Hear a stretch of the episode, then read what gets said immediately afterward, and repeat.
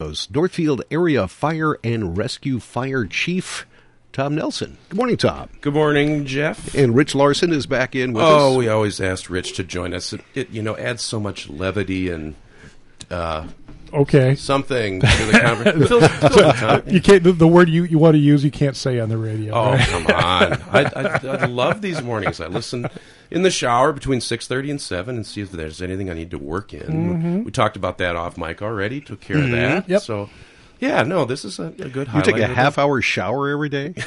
No, you know what? That's it's the hair. It's the The primping and preening. all, all right. that product. Yeah. so we all survived the holidays. Yeah, we got through the holidays. And uh, how about, you know, from a standpoint of fire safety, we told people to be safe. Did they listen? So far, so good. We haven't Really? had any Christmas trees go up in flame that we knew about. That's good. and that, uh, you know, a lot of people still have their trees up, and it's to the point now where it's probably getting real dry. So, until you get that tree down and out and get it all cleaned up, uh, you know, don't be lighting candles Keep around it. keep watering your tree. Yeah, I Yeah. lo- I, found something on YouTube uh, where it, you can look on YouTube. It'll say uh, Christmas tree watered versus dry. Oh, And they have uh, the National Fire Protection Association had a little demo where it's like two rooms next to each other, and one has the tree that's watered, and the other has the tree that's dry. And it's, I mean, any one of us who've done the whole, hey, let's take the Christmas tree and throw it on the bonfire that's, you know, the tree that's been sitting outside, there's a lot of energy in there. yeah. Uh, Yeah. And so, uh, if you're looking for something to do today, put your finger in the little tray of your, if you have a real tree, and make sure there's water in there. Am, am I right uh, in my knowledge, or my what I think is my knowledge? Pine needles, dry pine needles, are especially flammable. Oh yeah, I mean, you think of that that resin that's in there. Yeah, yeah. Uh, it's it's you know it's almost like frozen diesel fuel in a little bit of a Oh, way. So okay. um, they're beautiful and they're great. Um, there's also one that I stumbled on where it's like, why are people they're having uh, like a party in the house, and of course they have sparklers, and I bet there's maybe some alcohol involved. Oh, yeah. They start the tree on fire, and then they all have to like throw it out the front dry, you know, out the front door uh, while it's on fire, and so. You know, and, and we're all pausing, thinking, "I've been to a party like that." Before. Oh, yeah. I can totally see how that happened. Not since I was 24, but yeah. yeah, I was thinking that was an '80s thing. Right. wasn't Yeah, it? totally. We hopefully have outgrown that. Another thing to think about now as it's getting cooler is um, a lot of people have the electric heaters plugged in, and they're fine when they're used properly. And you need to have space around them. You don't want to leave them unattended. And we've also been on some apartment building inspections where there's a long extension cord. Mm-hmm. And so the key with electric heaters is plug them directly into the outlet. Don't have, you know, an extension cord because you want to move it over there. Um, most of the time, they're fancy enough that if they got knocked over, there's a switch that'll turn them off. Um, but another place that we see those are we had it, you know, probably five years ago, where I call them the milk house heaters. Those, you know, ones that are about the size of two shoe boxes in Yeah. the fan. And, Yeah. um, and people will put those in places that they don't want to freeze, or they'll put them out in the well house or in the chicken coop. We've had it. Those are the ones that have been floating around your house since like 1978. Oh yeah, you pick them up in an auction Yeah, too, 'cause exactly. and then then they're the good kind. Right. They don't have all those safety features that can be frustrating. and that's not not to mention you know you mentioned the space heaters, but uh, if you get like a kerosene or one of those uh, heaters, that's that's not an inside thing, is it? Right. Yeah. Um, and the other thing that we've seen, you can see it when you drive around, is that people are still grilling. Right? You know, we're Yeah. Minnesotans. It's not winter yet, No, it's not. and so what I've noticed is the best place people like to grill now is just inside the garage door. yep.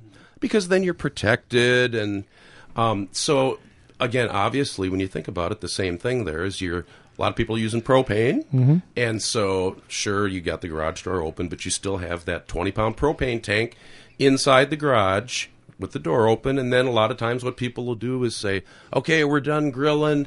Um, let's take the grill pull it into the garage close the door.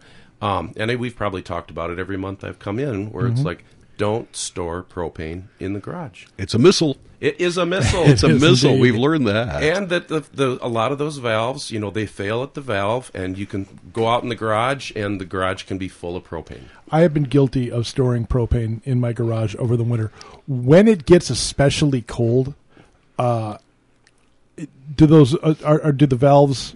Does something happen with the gas where the, where where it, it thins out and it can get through those valves even No, if they're I would tightened think down? what may probably happens more of it is you think of anything else is that when stuff gets cold, it moves metal and whatever, and Sure. so whether it's the seat of the valve or something, um, but a lot of times people don't take the time to disconnect. The regulator, and then maybe the valve stays on, and then the whole grill is Right. pressurized. Right. Um, and then a, a valve can get bumped or something like that. And um, just store. If you don't want to store the grill outside because it's super nice, at least store the propane tank outside.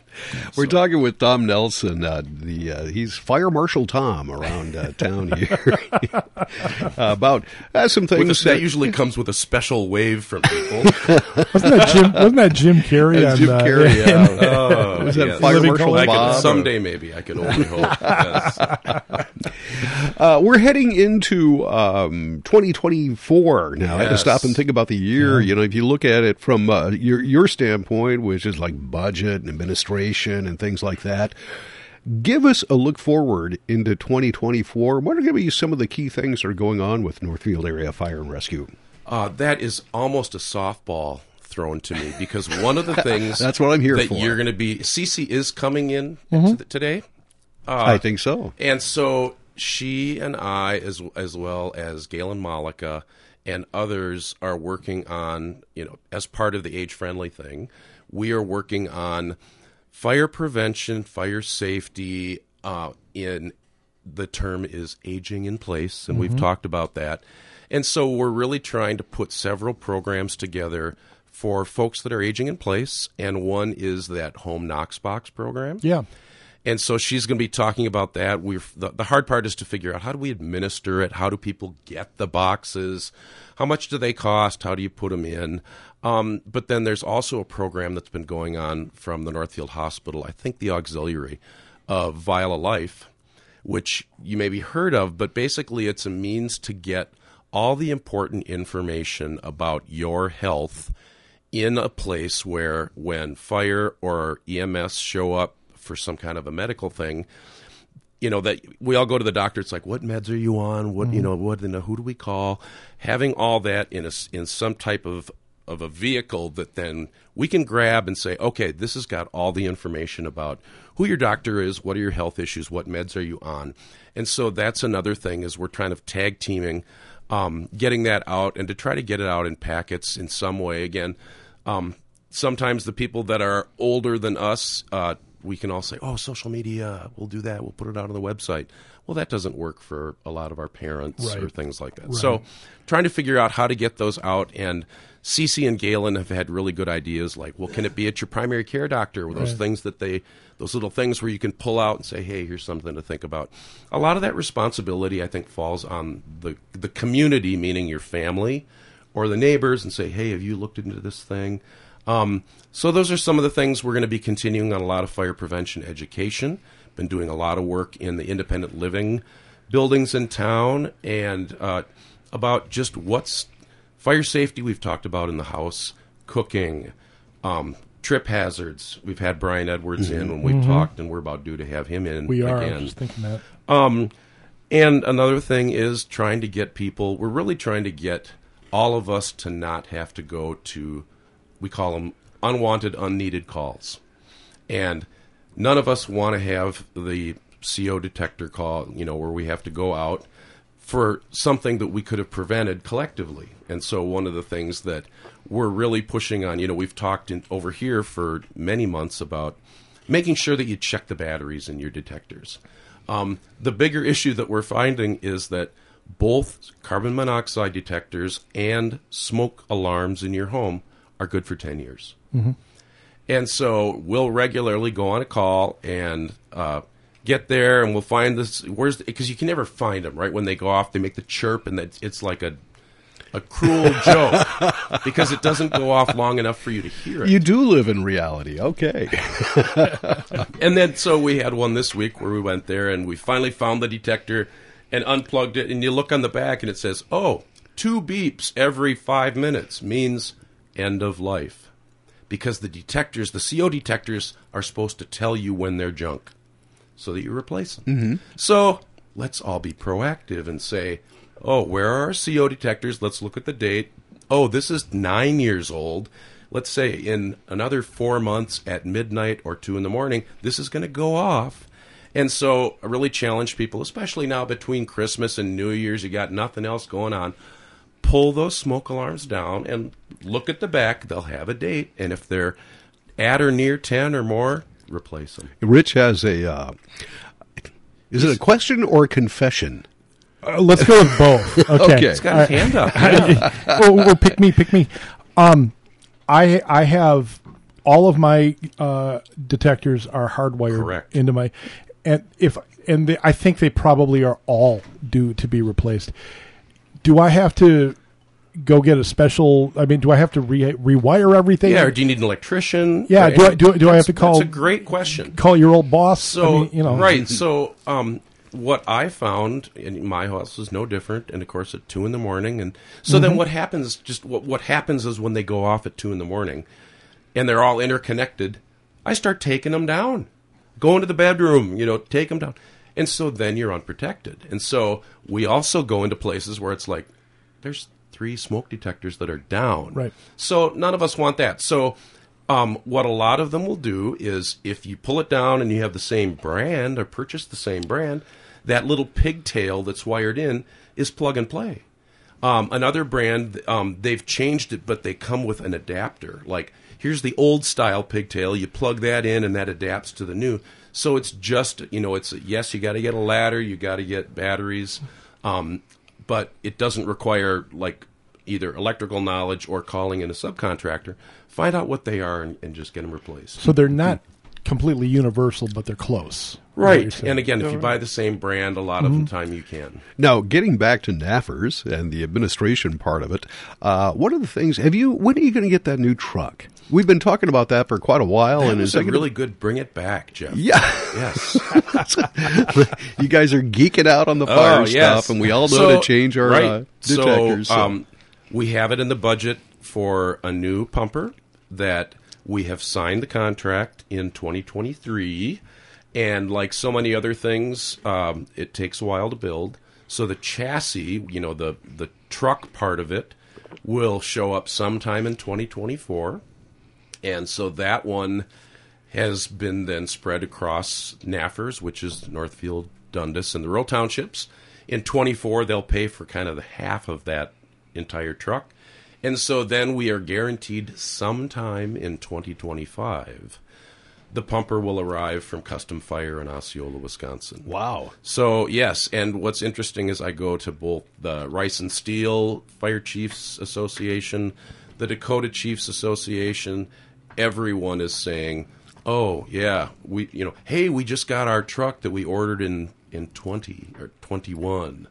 Um, so they're specialized, and you know whether it's supply chain or you can't get workers, it's no different than buying you know even a vehicle. It seems like nowadays. That's an Osceola. I didn't really. I, I, I guess I thought they had to build these things in Texas or Oklahoma. Like, Yeah. and that was part of the mm-hmm. reason that they took so long to get here. But it's just over the border, and it's still taking that long. Yep, and the chassis is the big part that, you know, when you look at the front of all our fire trucks, they're not just like a Kenworth or Freightliner. They're Right. a special type of fire truck, and so that comes from somewhere far away. And then they send it, and basically from the from the cab back is all put on in, in Osceola. Okay. And so they're a big local manufacturer. Pierce is um, in Appleton, Okay. uh, Wisconsin. So they're you know there's fairly regional um, truck manufacturers, but You know, one other thing, because we're running out of time here, but I want to ask you about there has been uh, conversations for a number of years now about uh, creating a, a taxing district for uh, for uh, Northfield area fire and rescue. Is that, and there hasn't been a whole lot of activity. in front of the scenes uh, last couple of years on that. Where, where's that at, and what are you going to move forward with that at some point? Right, that's a great question. We we uh, had a committee that just wrapped up this year, a special ad hoc committee of the Joint Powers Board called the Taxing District Committee, and so we've put together a ton of information about that and. Um, made a recommendation to the board of if you decide to go through with this, here are the steps that we have to take. Um, you know, there's things again, devil in the, the details things. Um, where the board is probably at in 24 is to look at okay, there are some things that we we need to change on how we operate. Um, funding, can we bond? Um, how do we want to do budgeting? And then to say, what's the best path to take? Is the best path to say, let's change the existing joint powers agreement to make those changes and tweaks that we need, or are we better off going with the taxing district? Which, for folks, it's a lot like the school board, where there's a separate organization mm-hmm. that has a separate group. It's a separate line on your taxes. Um, and uh, then that would fund the fire department. And the fire board then becomes elected positions too, it, doesn't it? it? Right now, the the statute does not allow it to be elected general election. Oh, okay. It it says that they all have to be they have to be elected from the groups. So it would be some Northfield councilors, Dundas Council, township supervisors, mm-hmm.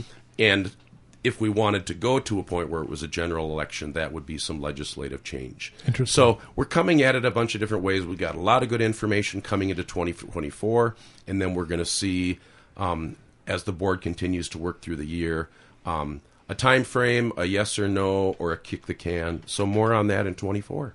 Okay. All right. We are out of time. Man, it goes so fast. It does go so fast. You got a whole list there we haven't talked about. Well, yet, I'll save but, it for uh, next time. We'll save it for next. There you have it. All right. Tom, thanks a lot for coming in. Appreciate it's it. It's always a pleasure. Northfield Area Fire and Rescue Fire Chief Tom Nelson. You're listening to 95.1 FM and AM 1080 KYMN Northfield.